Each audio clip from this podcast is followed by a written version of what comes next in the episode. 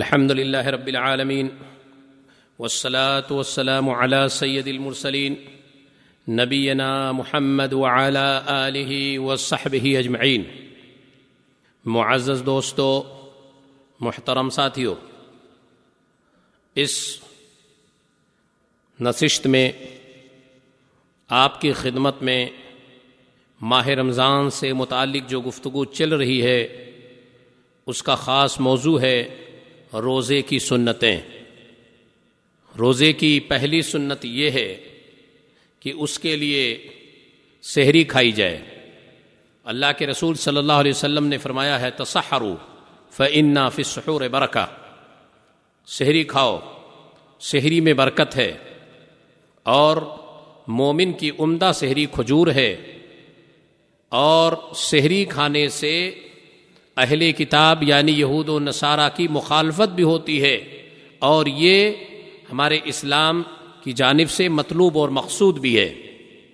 روزے کی سنتوں میں سے دوسری سنت ہے روزہ افطار کرنے میں جلدی کرنا۔ بعض لوگ روزہ افطار کے وقت 5 منٹ احتیاط کا رکھتے ہیں، سورج غروب ہو جانے کے بعد تقریباً 5 منٹ، 3 منٹ، 4 منٹ ان کے ہاں احتیاط ہے۔ شریعت میں احتیاط نام کی یہ کوئی چیز نہیں ہے۔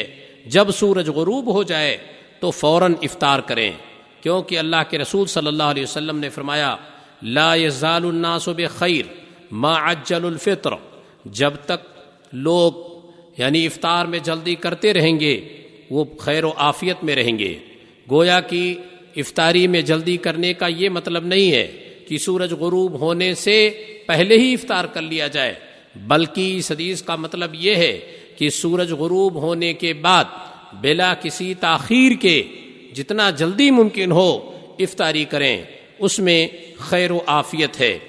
اس کے علاوہ یہاں یہ بات بھی واضح ہے، بہتر یہ ہے کہ کھجور سے افطار کریں، اور اگر میسر نہ ہو تو پانی سے، اور اگر پانی بھی میسر نہ ہو تو کھانے پینے کی جو بھی حلال چیز میسر آئے اسی سے افطاری کر لے، اور اگر افطار کے وقت کچھ بھی حاصل نہ ہو تو صرف دل سے نیت ہی افطار کا کافی ہے۔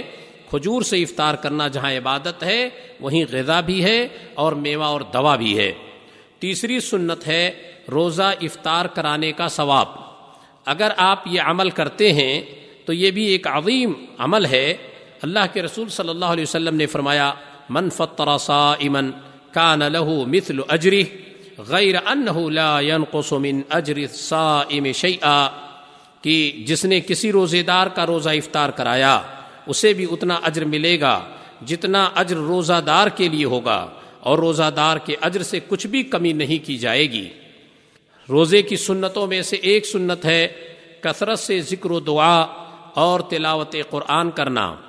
ایک روزے دار کے لیے یہ بہت اہم ہے کہ وہ اپنا بیشتر اوقات قرآن کریم کی تلاوت و تدبر میں گزارے، اور ذکر و اذکار کا خصوصی اہتمام کرے، اور بالخصوص رسول مکرم صلی اللہ علیہ وسلم سے جو دعا ثابت ہے اسی کو پڑھے۔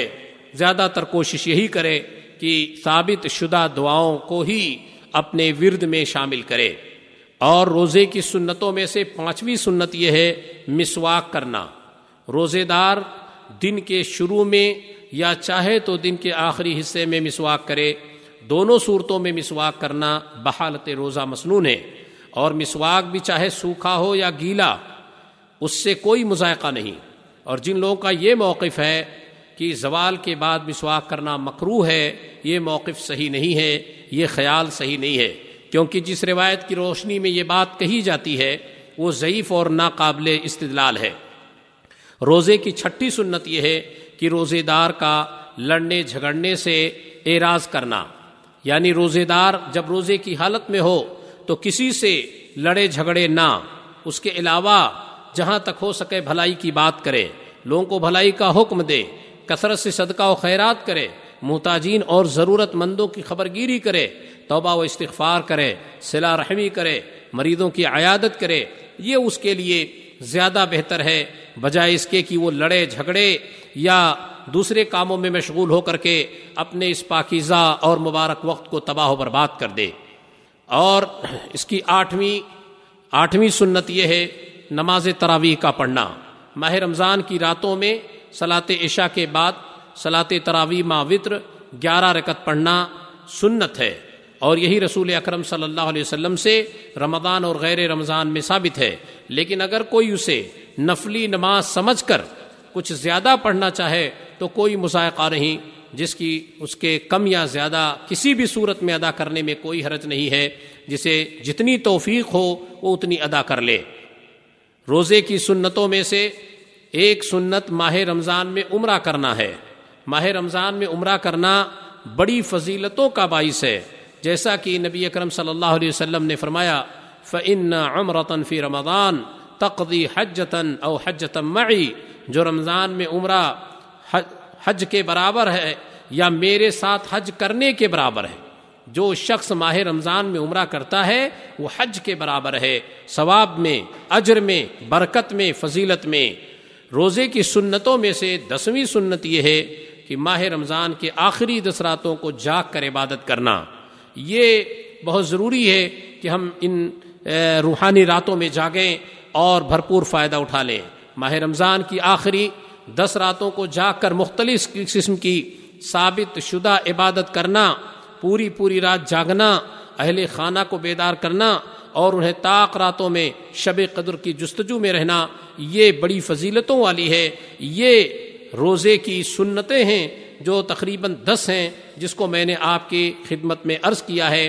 انہیں آپ اپنے اس عمل میں شامل کریں اور ماہ رمضان کو مبارک بنائیں اور اسے پر رونق بنائیں، اور اپنے ان اچھے بھلے میٹھے کاموں کے ذریعے سے اپنے اجر و ثواب میں اضافہ کریں۔